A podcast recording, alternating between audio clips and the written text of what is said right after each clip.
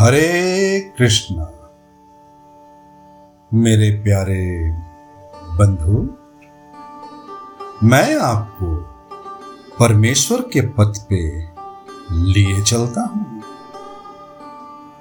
पहले अकेला होना और अकेले में ही रोना, फिर रोने के बाद खुद ही संभलना।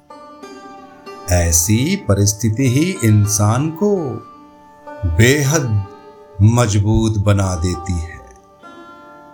इस दुख भरी दुनिया में खुशी से जीना है तो सच्चे सन्यासी जैसे जीने की कला सीखो, और सच्चा सन्यासी वही है जो कहता है मुझे ना किसी से इज़्ज़त, सम्मान की कोई इच्छा है?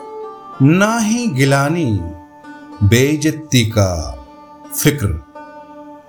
कहते हैं कि सच्चा इंसान भी सन्यासी की तरह होता है।